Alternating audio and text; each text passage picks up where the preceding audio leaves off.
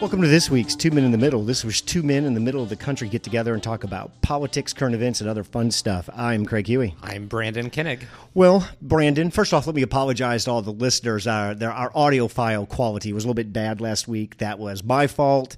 Um, there's about four buttons I need to press, and if one of those aren't pressed correctly, I'm completely out of my sound engineering element. And we got past my technical capabilities that uh, uh, last week, but we I think we got that solved now. Um, this week, there's really only one thing to talk about, and that is the fourth indictment of Donald Trump. This is Fani Willis, not Fannie Willis, out of um, out of Georgia. This is the big one. This is the RICO case with Trump and 18 of his pals. This gives us names like Rudy Giuliani, Jenna Ellis, Sidney Powell, John Eastman. All of the cast of characters are there. And it looks like Fani Willis is just trying to wrap her arms around that entire group, slap a RICO charge on them, which basically means they formed a criminal organization in Atlanta, and charge them and try them all at the same time. That's exactly right. So this is a 41 count indictment, 98 page long indictment, so twice as long as yeah. the indictment from Jack Smith on the federal side. Uh, this brings um, the total number uh, to 98 criminal charges against Donald Trump, if you're counting with the four indictments that are circulating. And this one packs quite a punch. As you mentioned, the RICO statute gives broad authority to a prosecutor to really target uh, multiple people that are involved under the guise of a criminal enterprise. And so that RICO statute has long been used to go after organized crime, mafia, um, as well as like. Uh, um, uh, lower level like drug dealers and mm-hmm. gangs uh, based on people who may even have been passive participants, but who were part of that overall um, goal or effort. And and Fani Willis has actually used that RICO statute to prosecute um, gangs and, and other enterprises. So she's not new yeah. to employing this. Her big case was that when she used it with a teacher scandal yes, in, uh, in Atlanta, there was a cheating scandal, and she wrapped them all up in a in a RICO account. And, and was it she went after a rapper recently too? Um, She's gone after some pretty high profile cases and won these cases. She has, yeah, and I, and I think it's it's good reminding people too. She is actually a pretty tough on crime prosecutor. She was kind of known as a centrist when she was running in the Democratic primary in Fulton County. She was actually criticized for being too Republican like. Um, at the time, but she does know her stuff. And this is what's good about this too is not only the RICO statute as it exists gives us authority where it doesn't exist elsewhere. Uh, Georgia, in particular, has a version of the RICO statute that's very robust and yeah. gives a lot of deference to prosecutors. And we'll get more into Georgia as a state um, plays a lot into this because their legal framework um, enables, uh, I think, for not only robust prosecution, but also for Trump to not uh, um, evade these charges behind the power of the presidency is he would be able to do federal charges. Yeah. So that's uh, another facet of all of this. The governor Kemp can't pardon him either. It's that's like right. Georgia person board is one of the only states that doesn't have a, a, gubernatorial pardon. And as you mentioned, it's a four-person board, uh, state board of pardons and uh, paroles. And not only that, that board cannot issue a pardon until five years after a defendant has served out their sentence. And you have to serve at least two thirds of your sentence right. to be eligible for it. So there's no question that there's going um, that a pardon won't make a difference here in terms of where it would on the federal level, where a pardon could be issued and um, you know even before the prosecution or before a verdict. The other item too uh, to note is that um, the uh, what was I going to say the RICO statute as well uh, that the there's a minimum sentence of five years. So uh, none of these people are going to be getting off lightly, and it provides incentive for a lot of these co-conspirators and others to work with the prosecution and turn on Trump. Yeah, but it, I heard something where Sarah is going to point this out that where that's a it's like a minimum sentence, but that's not the mandatory sentence. Right. Yeah, you, that's what I meant to say. Is it's, it is a minimum, but it's it's worth saying that that matters because even if you go back to like the Alvin Bragg's case, that could easily result in no jail time at all, yeah. like a fine. But so how I read that is, if convicted, he could get a sentence of two years. Is that how? Uh, where, so that's that's different or, than what I thought. I thought it was if you give it, you have to give the five. No, I thought if you give it, you have to give the five. I think there's no way around that. okay, five years. I, I thought what I, heard read. something different that we, that was the minimum, but it wasn't the mandatory. So maybe there was some more flexibility there. There e- might. Yeah. Either way, this is Trump's most in jeopardy of going to jail. Yeah, because he can't evade state level charges, and then thank goodness for Georgia, they don't have you know gubernatorial pardon no. power. and I I did not know that. I figured virtually all states did. They were one of the few that do not. Yeah, I figured Kemp would just say, "Hey, just get done with the trial as soon as you can, and I'll just pardon you, and we'll just we'll just put this this beside us." Or is Trump past that in Georgia? I mean, Georgia's pretty done with Donald Trump. I think they are. And Georgia Republicans in particular, you have to also remember that Brad Raffensperger, the Secretary of One. State, is a cooperating witness yeah. in this case, um, as is the former Lieutenant Governor, or current Lieutenant Governor, actually, not former, sorry, current Lieutenant Governor Jeff Duncan, yeah. um, as well as cooperating. So the Republican establishment in Georgia as it exists is pretty much over Trump. And Brian Kemp even fought back on um, Twitter X this yeah, week. I saw that rebutting Trump's claims about the election being stolen in Georgia. And the Republican Party in Georgia is not what it used to be. The evidence of that is you have two Democratic senators yes. out of Georgia, and well, that wouldn't have happened twenty years ago. That is correct. You not only have two Democratic senators, you have two Democratic Democratic senators, um, two liberal, yes. progressive Democratic, senators. one of whom has already these aren't Jon Tester, one of whom won in a special election and has already won re-election last year. So he was returned to power, Raphael Warnock. Yes. Thank you, Herschel Walker. Yeah, and and of course Georgia went uh, blue on the presidential level. So Georgia is a, a demo- demographically is a state that's in flux and is tra- becoming bluer and is really a purple state now. It is no longer a red state, yeah. just like Arizona. So there's a couple of things about this that, that I've been thinking of and I think are really interesting. It's a 100 page indictment, it's RICO law. There's no way amateur podcast or pun or professional pundits can go through this with any level of expertise. So as usual, you got to find your, your three or four lawyer pod, podcast and get most of your good data from them.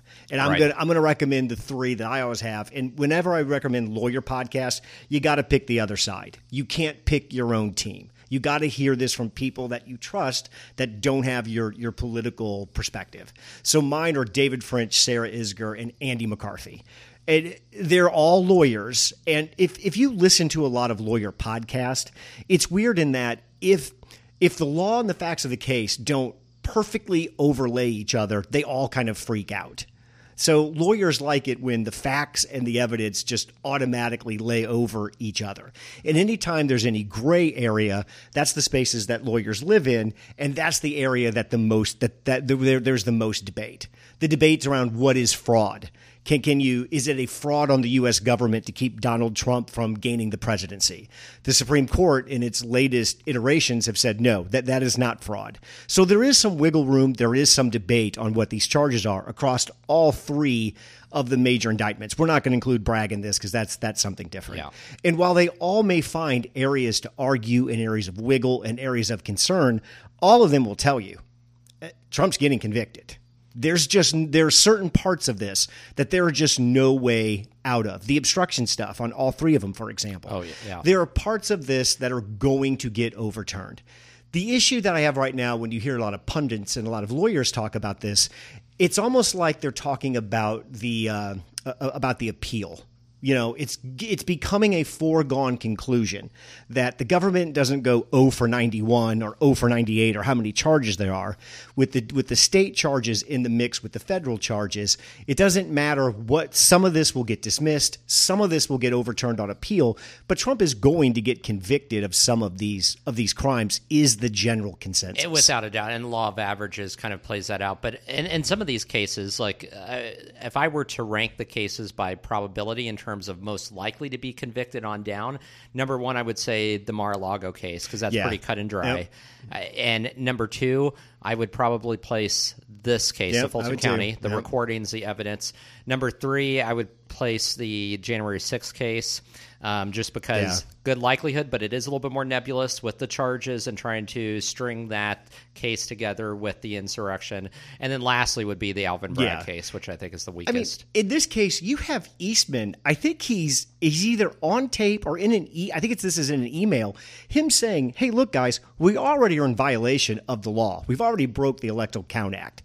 What we're doing now, yes, it's illegal, but it's not as illegal as what we just did. So we might as well just go ahead and go. Yeah. There are parts of this where the people involved admitted, in the criminal conspiracy just say, "Yep, we're we in it. Yeah, we're, we're doing crime." That's what we're doing. Well, and it's interesting too because I think there's an opportunity here to really tell the story in a way the other cases don't, because the other cases are so focused on very specific actions or aspects yes. of what happened. The January 6th case is very much relegated to the um, uh, days and weeks leading up to that. Uh, cataclysmic sure, yep. event you have Mar-a-Lago, which again is a very separate, distinct issue um, from the election interference. This election interference gets to the heart of the strategy and what they attempted to do, um, not only in Georgia but elsewhere. And I think the interesting thing is with RICO statute, it allows the prosecutor, Fani Willis, to bring in um, characters and uh, events that occurred outside of the state as well. And RICO allows you to go after, or go across state and look at and bring yeah. in that as evidence as part of that wider, wide ranging conspiracy. And that's what Fani Willis said she likes about how Georgia has set up their RICO law, because what she's going to be able to do now is to paint a full picture. Right. She's going to be able to point to this is what this is how Trump's actions and his words set up Rudy Giuliani, who then took these actions based on what he heard Trump say. Then here's how that affects impacted Sidney Powell, and here's how they were all working together. That's exactly right. And for those who haven't read through her indictment, there's three main planks or themes. They're uh, all relating to election interference. Number one is the undue pressure and, yep. uh, on lawmakers to overturn the result. So the pressure campaign put on state lawmakers um, to uh, d- basically not certify the vote. Well, and you've got that that that woman and her daughter who were volunteers. Yes, and we could. And, I'm glad you put those two on the stand. The story. Yeah, that's a compelling story. Very compelling story because their lives were shattered with these false allegations of vote rigging by Trump and by Giuliani. And I mean, they had to flee their home. Their home was invaded. Yep. You know, they had to change their, their names for a time. So, those two, I think it's good to be reminded because that is a story that uh, needs to be retold. Number two, as far as election interference, is the uh, attempt to basically seat a slate of false Trump electors. Yeah. That's a whole facet to this. So some of the people caught up in this indictment are Georgia GOP state officials yep. who were involved like in the 30 effort. of them. Oh, yeah. Who part of this conspiracy to get this um, slate of uh, fake Trump electors um, seated so that they could cast their votes for Trump instead of Biden. And then the third plank is the active attempt to actually uh, to hack into voting machines. So yeah. this was another part of the story, which I'm glad is being told because this is not in the case that Jack Smith is bringing, but Coffee County, Georgia, which is a rural county of um, just about 40, a little bit over 40,000 people, their election administrator, who apparently had a lot of sympathy for Trump, um, invited the Trump campaign to directly access those voting machines, which is a violation of state law and a just momentous, uh, yeah. I mean, security, cybersecurity um, hack. Just because they invited you didn't mean you should do it. No, it doesn't make it legal. Not absolutely, not at all. It was completely illegal, and it's a it's part of this as well. And so there's people that are caught up in that, including that election administrator.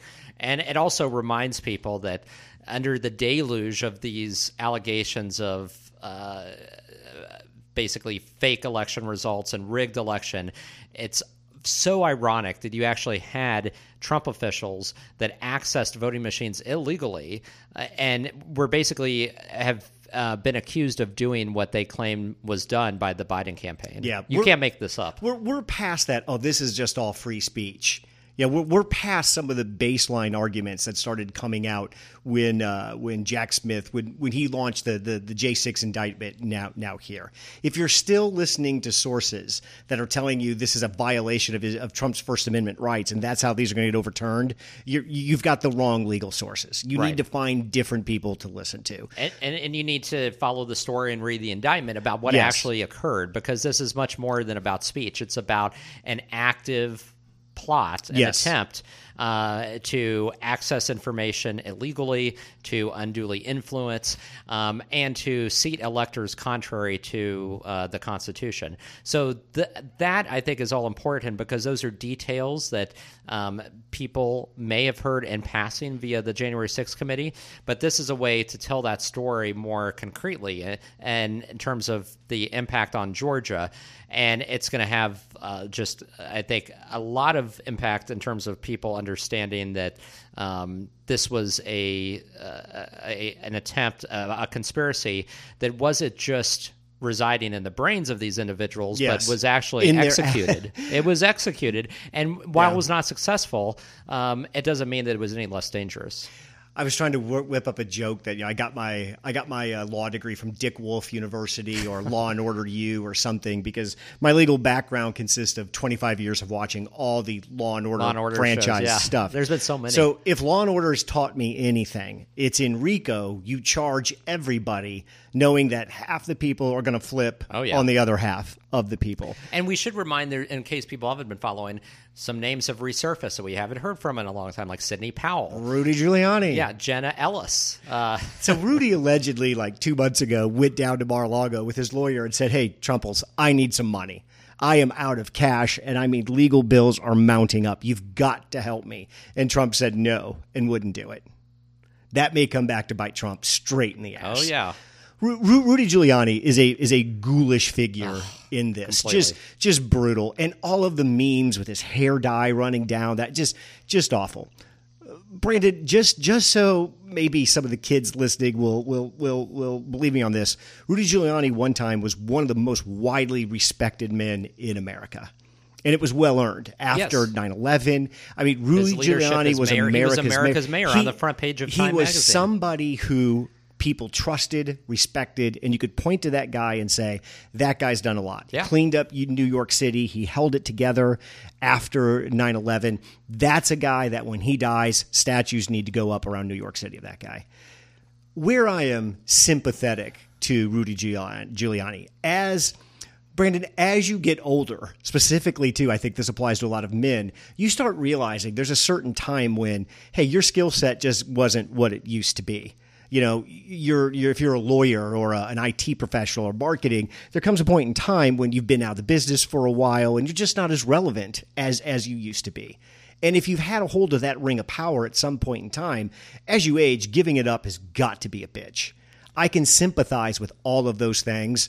None of that gives him the no. excuse to do what he has done the past two and a half well, years. and I also wonder, and it's not an excuse at all, but uh, cognitive decline Has also happening here. Wait, but, but he, th- this was a guy. This is what floors me, Craig. This was a guy too. Not only his leadership of nine, uh, after 9-11, but he had a, a, just amazing career as a federal prosecutor, going after mob bosses and, oh, and organized all crime. really la- get a good old chuckle out of this. That now Rudy's got to go down with RICO, which is the statute I he know, used to go after the mob. That That's he invented. What, so I mean, it, he used the same tactics that he went after others for. I mean, it's like coming full circle. How does that happen to somebody? I, I sit there at, at, as I approach. Uh, I'm not old yet, but I'm staring it right in the face. And as I approach this, things like that give me pause. Then yeah. I realize that could never happen to me. That could never happen to me because I have people around me who care about me, love me, and would pull me out of that thing and say, "Listen, you're not you're not going to do this." And that's really the tragedy, I think, of Rudy and Sidney and this whole kind of gang. These are just broken people. They're broken people who have they, nobody around them at as, the time they needed the most to say, Brandon, you're off the rails let me pull you back. They've alienated or gotten rid of anybody in their life that could have done that. And when they needed that the most, it wasn't there. right. Well, I, th- I think the people that are most likely to tell them they're unwilling to listen, if any of those people are left, as you said, if they haven't been alienated, yeah, they're all but gone. Is part of it in uh, if you get beyond the grift and the money, uh, you insinuated this that it's like the sense of purpose, right? Yes. Is part of it this idea to borrow a quote from the uh, musical Hamilton? They want to be in the room where it happened. Yes, and the idea perfect. of being yep. in the room where it happens that supersedes everything else. And so ethics, morals, you know, just common sense, logic, all goes out the door because it becomes relevance at that point. Yeah, it's just it's sad to watch this group of people and Sidney Powell one time. Didn't she work for the DOJ? She was a respected I attorney. so, yeah. She John Eastman has been a, a, famed conservative academic yeah. for most of his career. It's not only that these people are facing well, they're facing the loss of their reputation, the end of whatever professional career, but now they're also facing potentially loss of their freedom. And for what? And for whom? And they are going to um, be footnotes in history in a completely negative light. I mean, their yeah. role in history is going to be forever shaped by this. So Rudy's already said, "I'm out of cash." Jenna Ellis has set up a GoFundMe to try to yeah. To Mark Levin big. has been hawking that. If you've um, noticed, I gotta Twitter. think Sidney Powell doesn't have you know she can't have a ton of money no. left after all of this. And I mean, most of these people, there uh, there's also proceedings actively to di- disbar them or remove their law licenses too. Yeah, I think it's called the 65 Project, where a group of lawyers are going after the 65 lawyers that yeah. were involved with Trump's thing. So. Uh, yeah, I know Giuliani and now, Sidney, Powell Sidney, Powell both have yeah active cases. I feel them. sorry for the 30 unnamed, uh, unindicted co-conspirators that are at the state level, because in that group, I'm imagine, is one or two people who just volunteered for something, thinking this was a way to get involved. They got caught up in the Trump excitement. To your point, that phenomenon of I'm in the room with the big dogs when it's happening. Those people are all going to flip. Oh, yeah. They're just going to tell Completely. Fani Willis just whatever you want, you have. And that's the whole. I'm strategy. not going home and telling my wife I may be I may be going to jail. Right. And that's the whole strategy but behind having 30 unindicted co-conspirators yeah. is you start to build that momentum to flipping them and expanding your case. Uh, yeah, so without a doubt. Very early on a pod, I think this was a podcast even with Mike and I. I believe that I said one of the most probable outcomes for Trump's presidency was him going to jail. And I thought that simply because – the presidency is one of the most complicated jobs in the world, and you are open to legal exposure almost on a daily basis. I mean, if you run the DOJ, all of the three uh, letter agencies that gather intelligence, the military, the FBI, all of the, the, the ag department, the company, all of that, you are open, you're opening yourself up to legal liability on all fronts every day. Donald Trump simply didn't have the complexity in his background to be able to recognize it, understand that, and listen to enough people to navigate it. In some ways, this was the, the place we were always going to end up. Oh, and he, I just thought he'd just steal. I just thought he'd just say, "Well, I'm the CEO of the United States. That's mine. I'm just taking it." He also simply didn't care. You also have to realize Trump's entire career has been marked by I mean, just barely escaping justice. I mean, he has flirted with illegality his entire life yeah. and has been able to evade accountability uh, via the court system and the law and just using on the civil side. On the civil side yes. Yeah. Uh, so he, he is i think built over time this uh, persona that he was untouchable and i think he acts like that as well. And if you follow anybody who operates from that level of hubris they start to believe they are invincible and they take more and more risk in time. And so Trump was only going to take more risk, and it was only a matter of time yeah. before that would catch up with him. And what's interesting to me is I have heard people talk about Donald Trump for seven years. And I've heard people talk about these legal cases for two and a half years.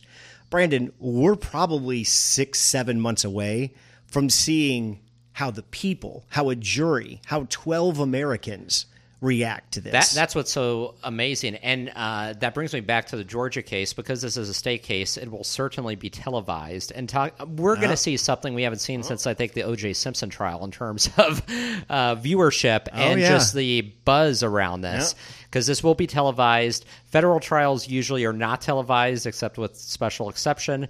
Um, but this will be televised. Everybody will be watching. Now, it's interesting. Fani Willis has asked for a trial start date of like March 4th, I believe. Yeah. And she is trying um, all of Trump and the co conspirators yeah, together, which is a big undertaking. So it remains to be seen if that trial date will hold or whether she will continue to try them all at once or try to separate them because it is um, a gargantuan task. But if you think about that, March 4th projected trial date, you have the Mar-a-Lago Super documents. Tuesday too, by the way. What's that? That's Super Tuesday too. Do you oh think, my gosh! Do you I think, even. Do you think yeah. she did that on purpose? I did not even consider that. I, That's, I think she I did. think she, yeah, I think so too. Yeah. Uh, you have uh, May twentieth, which is the date that was set by the judge for the Mar-a-Lago case, and then Jack Smith has asked for um, January fourth as the start date for the January sixth case. So you're going to have these cases ultimately overlap, but it'll be interesting to watch the timeline because we could see trial starting um, pretty soon after the new year in January with at least one of the cases, yeah. and then another case to follow in six weeks' time. Here, here's a quick way to know if the person you're listening to is dealing with you in good faith about trials and dates and timelines. So, folks like Brian Kilmeade, another host on Fox, are just like, "Oh my God, just delay all these till after the election. That that's not. This isn't fair. Just just just delay these. People delay all the time. In civil court, you do. Yeah, civil court can go on for years. The average criminal case felony from time charge to trial date is 90 to 180 days, three to six months. Yeah. Great point. The, the acceptable amount of time to delay a, a, a felony trial. There is no set rule, but what I was able to find is that most courts set on eight months. Eight months is the absolute longest delay. They will delay a criminal trial, and you better have a damn good reason to do it. So the first thing is if anybody comes up and says, "Oh my God, they, they should delay these," they do this all the time. That no, no, you need to turn no. that person off. Find another podcast. Find another channel. That is one hundred percent wrong. Right. And second, if they're they're centering you around what well, we already talked about First Amendment issues. This is another thing. This is not what these are about. This is about the action Correct. taken. Yeah. That person's taking a lazy approach to giving you information, mostly probably to promote one side or or the other, which is really all we're going to get until the trials start. But we are going to get to a point where how easy is it going to be to improve intent to 12 Americans that Trump actually knew he didn't win the election? I think that'll take all of two seconds. Yeah. I don't think that's going to be a problem. It'll be interesting how do people react when all of this evidence comes out because again, the the indictment is not the evidence. We haven't no. even begun to get into everything that they've got. And then how, how do juries handle this? And I think the juries will come back quickly, and I think they'll, they'll come back mostly convicted. I, I, agree, and I think, and that's because of the surplus of evidence we have. We have recordings, we have these people in their own words, yeah. and writing, and audio, on video. I mean, none of this was uh, kept, you know, no. secret or to the vest. So I think that's what makes this case very problematic for Trump.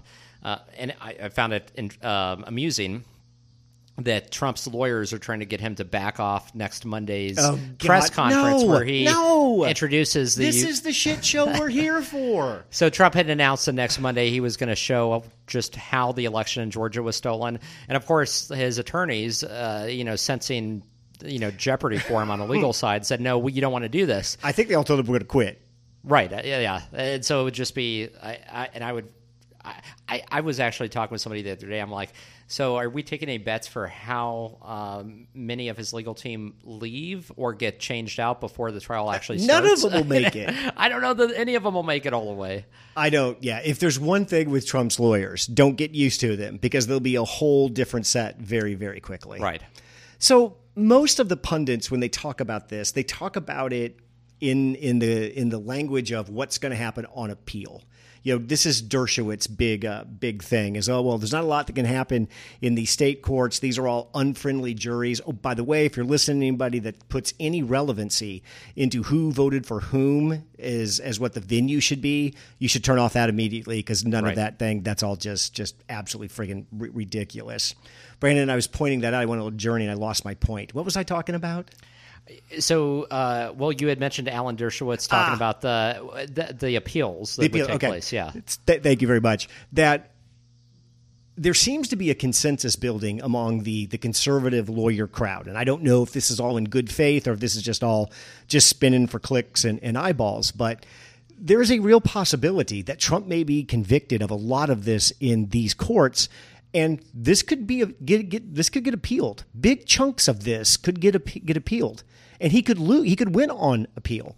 The Supreme Court is taking a very very narrow view of what fraud is and they are getting rid of. And they just had a whole series of decisions where they basically said fraud is about property or money, period. You cannot defraud. Uh, uh, people have been convicted because Manafort, for example. Yeah. The, the the baseline of his fraud was he defrauded the government out of the ability to keep an active list of FARA people. That that's dumb and that's stupid. This is what the court is narrowing down all I'm doing is trying to prep people for once, let's say he gets convicted in three of these four cases, which we think he will, that does not mean these cases are going to stand on appeal. And then that brings us to a really interesting question. Do you think John Roberts, if it's a 4 4, do you think he'll overturn the will of the people and throw out Trump's conviction? This is a man who would not, this is a man who voted to keep Obamacare because he did yeah. not want the legacy of the court to be we kicked out a law that the government passed. So all I'm saying to folks I, it would be hard for me to see because Roberts would vote to again his caution and the reputation of the court is what yeah, he's concerned about. Yeah, I am also while I agree with you, I'm still skeptical that the court would take up these cases because they are a political landmine and uh, yeah. the, I mean this far surpasses what we saw with Bush v Gore, which was heavily criticized. I mean this is like unknown territory. So if you are the court and you care about relevance and long term reputation, this is the last case set of cases you would yeah. want to take up. I think out of everything. So I'm I'm not convinced ultimately at the end of the day that there would be a, a, consensus for them to take this up. I just, I, I don't. I would love for all nine justices to give a press conference and just stand there and say, "This is a political mess that we are not cleaning up for you." Yeah, agreed. Clearly, this is to be handled in the political realm. We are not stepping into this. Don't ask again. They would all. Uh, uh, I mean, and if they were to overturn these cases, they would just be seen as basically coming to Trump's aid. It would be po- yeah. completely political and uh, you know usurping you know the arm of justice. And so I it would set a very bad precedent, uh, and um, it would also. I think if you look on the political side, you would see the escalation among Democrats to change the makeup of the court and oh, to reform the court. So. That would be sky yeah. high at that point, and that would become a litmus test for every Democrat running for federal office at that so, point. Brandon, I, I don't believe in the Illuminati, but I do believe like senator's office, like Senator Jerry Moran that maybe he uh, maybe there are little groups of people that get together and maybe have rational discussions together. Yeah, I think like that's John Roberts rational, and yeah. some people to say, hey, you know, we are not going to step into this. I think people can get together before things happen, maybe, and talk about what's the best possible outcome. What are you planning on doing? What am I planning on doing? If that does happen, boy, this seems like it'd be a really good time for some people behind the, the scenes to get their shit together and try to, to help the whole country get through this as quickly and as painlessly as we as we can. I agree, and I mean, even to back up for a moment, you know, assuming that Trump gets uh, convicted in one or more of these trials on um, a handful of charges, we could very well be going into a June Republican National Convention where the front runner has just been convicted yeah. um, in one of these venues. And so the question is: Is there a floor fight to you know eh, basically select a different nominee? Is there chaos? What Ooh. happens at that point? I mean, it it could be a free for all. So this is this is good heading into this first debate next week, which God knows what what this is going to be. Brandon, there is no incentive structure for anyone to drop out. No. I mean, if I'm DeSantis or Haley or, or Christie, I'm just going to ride as long as I can, pick up as many delegates as I can, because you just mentioned the the convention. There's at least a shot that that could be an open convention. That we could go in not knowing what happens, and the nominee gets picked at the convention. And you better believe that all of the candidates have 100%. that at the back of their minds. Nobody's yeah. dropping out on this. No, nobody is dropping out until well, in, until the convention, and we we may get to the point where it gets decided there. God, that would be so. I think that's very likely. I mean, talk about high stakes drama. We yeah. have not had a legitimate convention flight in fight yeah. in. Oh gosh, I don't know. I mean, probably what fifty years. And who was the last? Was I mean, was there a fight on the convention between Carter and Ted Kennedy? There was a little bit, but Ted Kennedy pretty much shot his wad by that point, and okay. everybody knew it was Carter. Kennedy is the one who really he was the last one I think who made a serious push to primary. He did make a serious president. bid, yeah. and, and so Oh, you'd have to go back much I mean, further. I can't. It, it's it's got to be one of those eighteen hundred, you know, or early Taft ones yeah. or some shit like that. But it's been a while. Well, like the the press conference on Monday, we're in we're in silly season. Oh, Let's it's uncharted be territory. silly. Let's be silly. Put if nobody knows what we're doing and we're all acting like lunatics, let's be as big a lunatics as we can be. Yeah. I mean, Mike Lindell, Brandon, is right across the state in St. Louis having another one of his change the world the 2020 election moments. I mean, I saw that. If we're still doing that, let's get really crazy. Let let's hit every note. Let Trump give his thing. I mean, let's get this party started. If if we're going to burn ourselves down over this election cycle, let's get the fire started and let's just get to it. Yeah, no, I completely agree. Uh, and so, and I again, Trump is not going to be quiet through all this at all. So I'm also waiting to see, but you know, if there's any consequence for him continuing to spout off yeah. Let, and influence jurors yeah. and intimidate. Let me ask you a series of quick questions because I want to get your opinions on these. So, number one, do you agree with the judge in the J6 case who told Trump, I don't give a shit that you're running for president? Your schedule doesn't mean anything to me, and I will not consider it one time when putting this gallon together? Oh, completely. I mean, yeah, political campaign schedules should not, you know, yeah. supersede, you know, standard court proceedings at all. So you agree with her that hey, just because you're running for election, that doesn't no. mean yeah, that doesn't mean I totally to agree. That I would be special no, treatment. I, I mean, owe you no responsibility to that. You're a former president and the current leader of the Republican Party. You get no special treatment here. It doesn't matter. A physician who's on trial doesn't get um, sure. coordination with his you know um, patient schedule. I mean, it would account for anybody in any other profession. They don't get special treatment like that. Who wins in the Trump mugshot? Does Trump need it more, or does Georgia need it more? Oh, uh, um, that, I mean, Brandon, Georgia, gotta, I think needs it more. By the way, there's a lot of anti-Trumpers who are already talking about they want to get that on a oh, T-shirt. So you can bet that those T-shirts are going to be flying off. I'm buying it. Yeah. So you're, you think that? Well, one, I think it's already been decided. He's getting fingerprinted, mug shotted, the whole bit.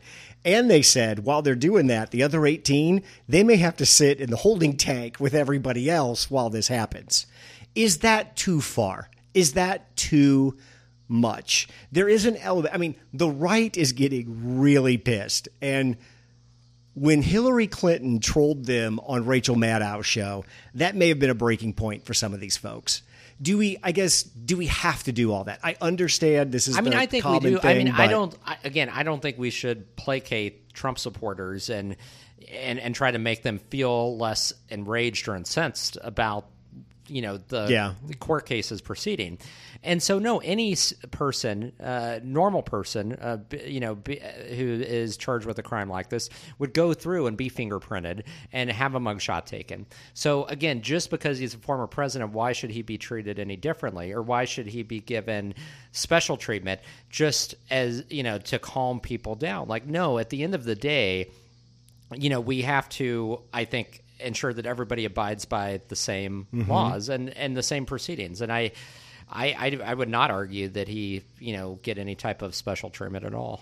Does Trump keep himself out of jail while waiting all these trials, or is, does his behavior just become too lunatic? Oh, that's and they're forced to do. I mean, something? I think it could devolve and become very lunatic, where they're forced to slap him down with some jail time or something, even if it's just a day or twenty four hours or less, because he has not shown a propensity to control himself. He does not control himself. He no. does not listen to anybody. Um, he is continuing to ramble and go after the judge um, and others. He attacked Fani Willis the other day yeah. with a slanderous accusation. That she had an affair with a gang member, right? Yeah, and so um, I mean, he, yeah, so that's that's his mo, uh, and and I think that we also have to be cautious because the more he speaks, the more that there's things and events that happen underneath him. Uh, there was a Trump supporter that issued a threat against a judge in the January 6th case, um, very nasty, actually, uh, threat to kill, who's been arrested. There's a Trump website that posted mm-hmm. names and addresses of the yeah. jurors in the Fulton County case. Yeah. Again, that's Not a good. security uh, breach, and so and it just also points to the fact that we need to like step up security efforts for the judges, the attorneys, and the jurors in all yeah. these cases. So that will continue to escalate as long as Trump keeps speaking. So I think at some point, if he continues to show complete disregard for the rules of the court, he'll have, have, to be punished. Yeah. Yeah, we used to live next to a U.S. Marshal, and I can tell you, you don't want to threaten a, a federal judge. They take that really, oh, yeah. really seriously. And I As guess they should. I guess if you're gonna do it, don't just call up the federal courthouse and leave a message for her either that you're gonna kill her. That you might be pretty easy to find if, if you do something yeah. like that. We I have been somewhat surprised that we have not had any real Trump protest. There's been nobody in the streets. There was nobody at the courthouse in Georgia. There's nobody burning anything down because Trump's been indicted four times. That's true. Although they did establish a security perimeter around the Georgia courthouse. It was unneeded. Right. There's but, nobody there. Well, they did it at 11 o'clock at night. But. but and so I also wonder too, and this brings me back to the prosecutions of the January 6 defendants. I think that that has also created an environment where many who would likely be in the streets or not because they're afraid of things getting out of hand and then being part of that. So, if there's anything good um, to say, I think that the Justice Department going after the 1,200 or so who have faced mm-hmm. charges from January 6th, that that has sent a pretty clear message yeah, to true. others who would cause trouble. But and again, I would say it's still early on. There's, uh, you know, you're going to see a lot of uh, politicians fan the flames and continue on with their two tier justice mantras. and as we get closer and closer to trial dates, um, there's a lot that could still happen. Yeah. I have a very dark mood. I do not see us from this point going from now to November 2024 without there being a violent incident. Yeah. I hope I'm wrong, but I just have this feeling in the back of my mind that, again, all it takes is for one or a handful of people to step out of line and you have an incident where people can get hurt or there's Down. you know violent altercation and i just i feel like it's inevitable because i don't see the rhetoric uh, you know getting no. controlled or you know or people controlling what they're saying and hmm. we might be at the high watermark of this whole we thing, might, yeah. Brandon. I think that's probably accurate. 64% of Americans in a recent survey said there was no goddamn way or close to no goddamn way they would ever vote for I just Trump saw this poll. I'm glad you brought this up. And that's the number that Republicans should be worried about. Some of these numbers are slowly starting to penetrate into that kind of right wing entertainment bubble. Yeah. And part of the folks that are in that bubble are starting to realize we're in a bubble. That maybe they're just getting a feedback loop on Trump that really isn't telling the true picture. I think those numbers were a real shock to a lot of people. I also think that might be Trump's best mark. 63%, and I think we'll see that rise. Oh, yeah, because more, I mean, this is just the beginning, right? As more yeah. comes out, as the televi- televised trial takes shape, you're going to see more detail uh, and then if you were to uh, get a conviction, you're talking about a convicted felon. I think that changes yeah. automatically uh, the opinions of so many people, uh, you know, because it's one thing to be accused, it's another to be convicted. Well, only like 74% of Republicans now say they are locked in to vote for Trump. So he's even losing. I mean, that used to be in the high 90s. So I mean, he's losing some ground too with his with his own base. I agree, but this is the dilemma for the Republican Party that the way that the primary calendar is set up. Um, it completely favors Trump, yep. and with the turnout models for those primaries and caucuses. So, despite all of that, as we get into early next year, he again, even with all of this going on, is still well positioned to win the nomination, but then to lose the general. And there doesn't really seem to be a a plan or no. stopgap to that. No, it, there seems to be no recognition by Republicans. I guess I guess that I can say that that broadly that this is going to hurt Trump. We, they are still in that every indictment makes him stronger phase, and that's true until it doesn't. Right. All these indictments make him stronger now because we haven't seen him appear in a court. We haven't gone through discovery. We haven't seen any witness lists, and nobody has come out and flipped. When all of that happens, it's going to be a very different scenario. And party leaders, electeds, they've had ample opportunity to turn on Trump to start to veer yeah. away. They haven't, uh, and so the mindset seems to be we're just going to hope that he dies or that he's convicted beforehand, and then we can have a convention flight, fight. The problem is that does nothing in the interim to change the primary and caucus yeah. uh, outcomes. And we're getting to it's getting to be uh, too close to the dates to to see any kind of drastic seismic shift and, yeah. and movement of support. Like if if Republicans had wanted to change that outcome, they would have had to be on message, start talking about as with yeah. a unified voice that we You're need right. to move away from Trump. There and that is should no have started pivot. last year. They haven't done that. Yeah. And so, I mean, even if tomorrow there was some, you know, they somehow altogether pivoted away, like it's it's almost like there's still not enough time left to change. Hey, Glenn Youngkin inevitable. ain't parachuting in to save you at this point. No. that's not going to happen. Think talking about uh, Republicans parachuting places. I don't think that's a good segue, but we have our first debate of the 2024 presidential election is next Wednesday on Fox. It's yeah, I, that that still didn't sink in fully until you mentioned it just Somebody on Fox, I was listening to Fox today, and they were like, you know, when I look at the just the massive amount of talent on that stage, that these are serious. I'm like, good lord, there's not a lot of political talent on. There's on not. that stage. Um, I am very excited to see Christie tear apart Trump. Uh, Chris Christie, by the way, has overtaken Ron DeSantis in some polls Yeah, in New Hampshire. in. New Hampshire. Yeah. If I'm Chris Christie, first thing I do is walk out and just take my shirt off. just let everybody know I'm here to dominate. I don't give a shit, and I I am your destructor. I'm coming right at everybody. I'm gonna look around and say, hey, since Trump ain't here, it's you, DeSantis. Let's go. Well, and I think the it, we have spoken in the past about how it would be conducive for all of the candidates to go after DeSantis. Yeah, um, in so. place of Trump not being there, especially now that we know that DeSantis's debate plans have leaked online, God, who- and that's so when you know it's going bad. we know the details of what they're going to do. Basically, those plans included uh, going after Vivek Ramaswamy for being fake and not Yeah. being legitimate, um, pushing back against against Chris Christie, defending Trump all Yeah. the way, um, humanizing himself by telling How? like you know feel good stories about his wife and kids. Great. And the fact that they again every campaign has a, a, a blue book for debate prep, but to put that out there because DeSantis is already vulnerable for being too stiff, for being um, too robotic, uh, you know, not uh, likable. There's that famous incident in his. Um, uh, gubernatorial race where um, it, it somehow got leaked that he had a, a little palm card where he had wrote uh, oh gosh what did he write on it it was like, like be likable or be something, likable, be yeah. relatable or something. It was like that. likable. It was Yeah. uh, be likable, like to remind himself to be likable.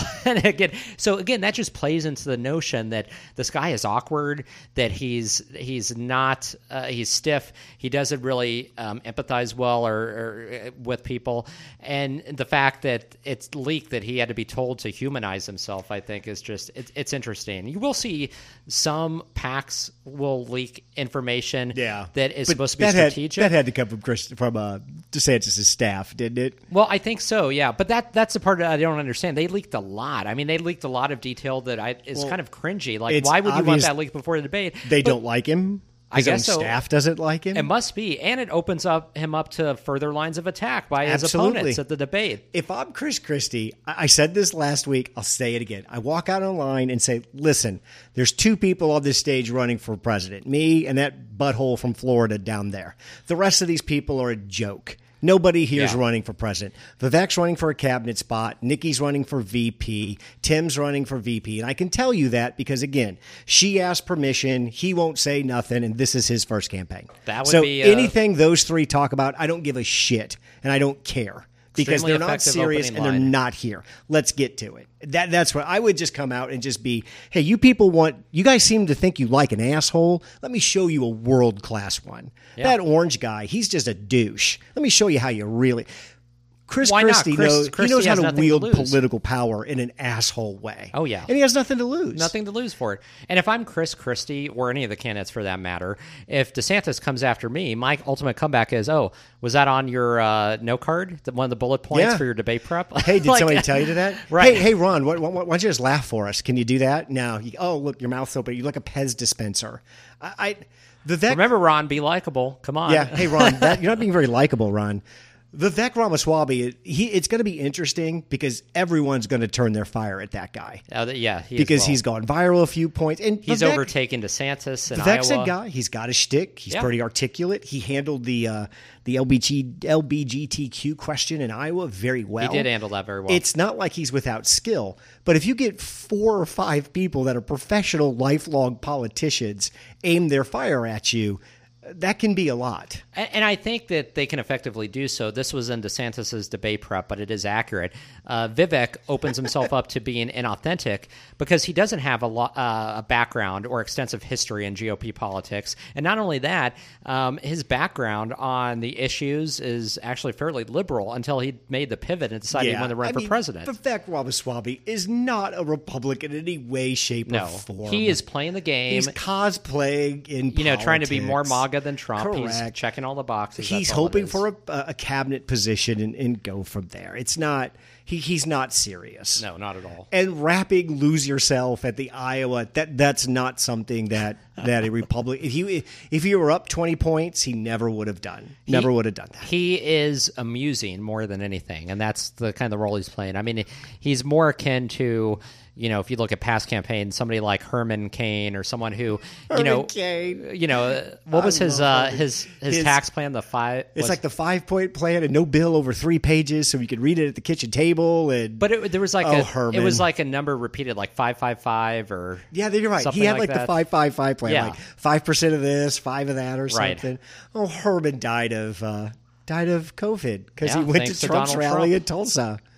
God, just thinking back to all of the insanity that's happened the last five years, oh. and there's one fat orange bastard right at, the, the, center of all of it. it. Yeah, and we can't quit one this guy. person who we cannot, yeah, move away from. And again, the the Republican hopes seem to be that they just hope this guy like keels over. I mean, that's their because uh, they won't go after. Is there him. any opportunity for anyone to have a breakout moment?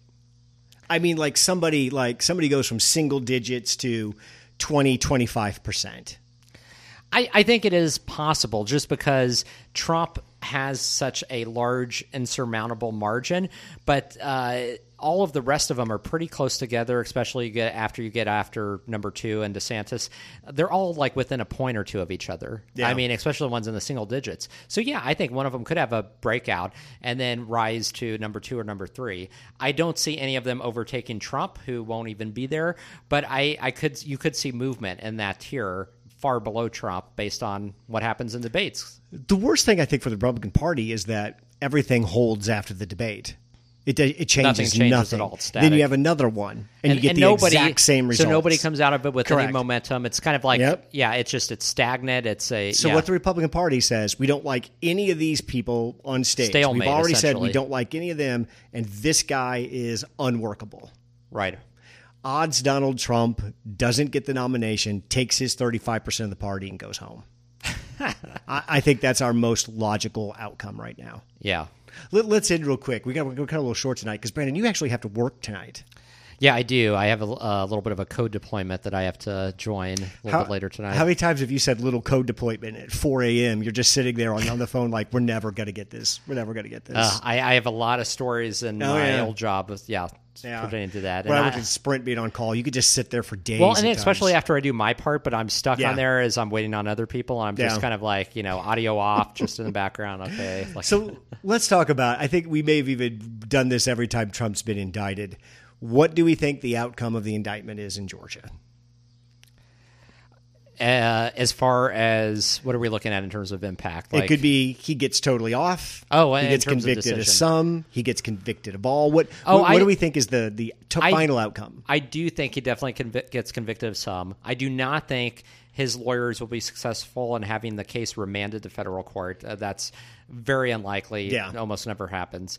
So, yes, I think he will get, get convicted of some of these charges. And I think the outcome will be that he uh, gets uh, jail time out of the Georgia case. So, you think he's going to spend some time in jail off of Georgia?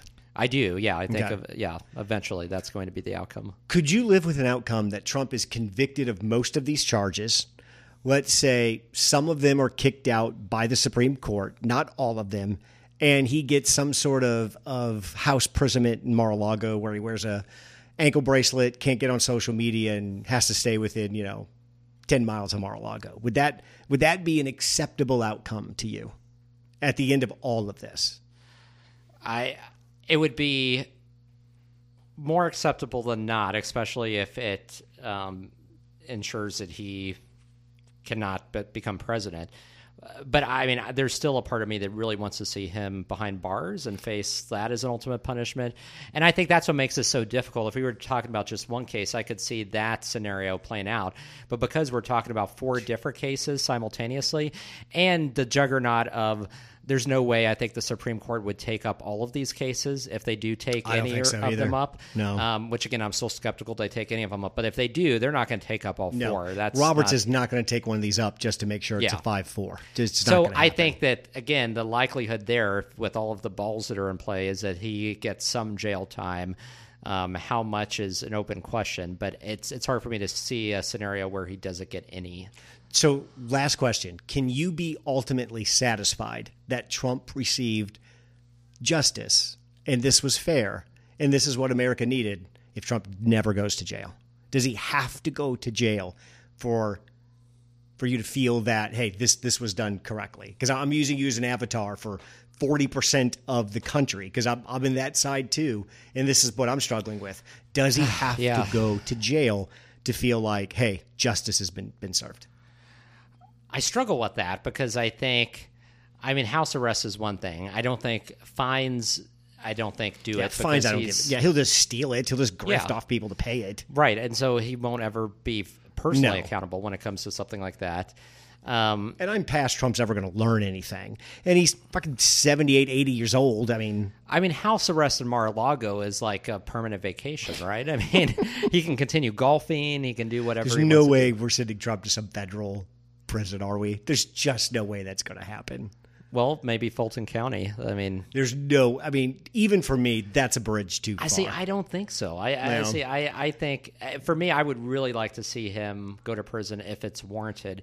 And again, if you look at all these cases, they're all unique. But um, if you look at RICO statutes, if you look at others that have um, taken intelligence and resisted Yeah. getting, getting them back, they've all spent some time Yeah. in prison. I just, I, you know, the great part is we're going to find out. We're going to find out yeah, pretty quickly too. So next year Yeah. is going to be a very interesting blockbuster year. Joe Biden is not running for president. There, there's just no way. Did you hear him get the bridge confused and told the wrong story? That just Oh, I uh, didn't hear this He does this but- so much. Ugh.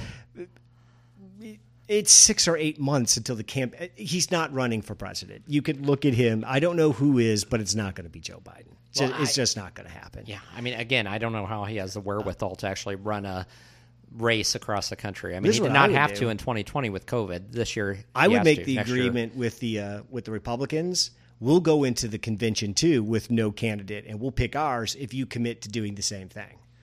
That'd be kind of fun. Yeah, That's not going to happen. not not going to happen at all. No. I think what would be again most likely to happen, and- maybe you and I have talked about this, or it's just been in my mind a lot because people have asked me recently, is that.